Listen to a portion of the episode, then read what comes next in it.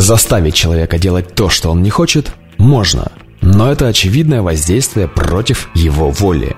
Заставить человека хотеть делать то, что на самом деле он не хотел, вот это уже ювелирная работа. Работа ума нашего ложного «я». Владимир Демкин, на связи, здравствуйте. Откликнуться или не откликнуться – вот в чем вопрос. Вопрос сакрального центра. Предоставить свою энергию или нет?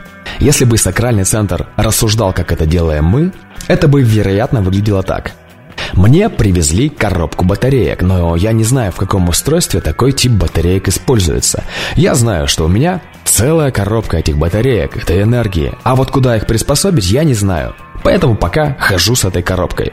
Если бы вы меня спросили, есть ли батарейки к фонарику, я бы посмотрел и не дал вам ни одной, так как они совершенно другой формы. Если бы вы спросили меня, а есть ли батарейки к моей радиоуправляемой модели – я бы сказал «Угу» и с удовольствием протянул их вам, так как вижу, что в вашей модельке используется именно такой тип батареи, который в моей коробке. И мы бы вместе с вами разряжали мои батарейки из коробки партия за партией, играя с вашей радиоуправляемой моделью. А когда закончилась последняя партия, вы бы сказали «О, это было потрясающее время» и поблагодарили меня. А я бы пошел домой удовлетворенный тем, что использовал эту коробку батареек по назначению, доставив себе удовольствие. Что ее не нужно больше носить с собой, а батарейки в ней не начнут окисляться со временем. Я бы ложился спать и знал, что завтра у меня будет еще одна коробка с батарейками. Возможно, это будет точно такой же тип, как и вчера. И если так, то я бы еще поиграл в радиоуправляемую модель, разрядив всю коробку. А если тип батареек будет другой, я не могу дать эти батарейки для модели. Они абсолютно другие.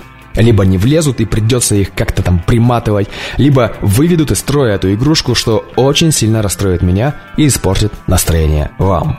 Если бы сакральный центр говорил таким образом, было бы гораздо проще, не так ли?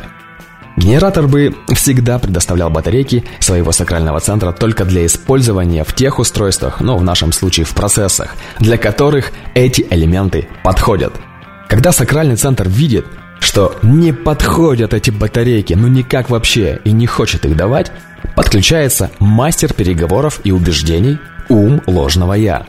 Используя все приемы, проведя человека по всем открытостям, он убеждает его, что так нужно, что только так он будет богатым, уважаемым, хорошим, только так его будут любить, так он будет в безопасности и многое другое в зависимости от конкретной карты человека. И вот рука человека-генератора уже тянется к коробке с батарейками, и несмотря на то, что сакральный центр говорит, ну не подходит совершенно этот тип батареек для того устройства, в которое ты хочешь их вставить, берет их – Человек-генератор под этим воздействием начинает хотеть делать то, что на самом деле не хотел. Это очень хитрая манипуляция, которая приводит к нехитрым последствиям, подавленности и безысходности.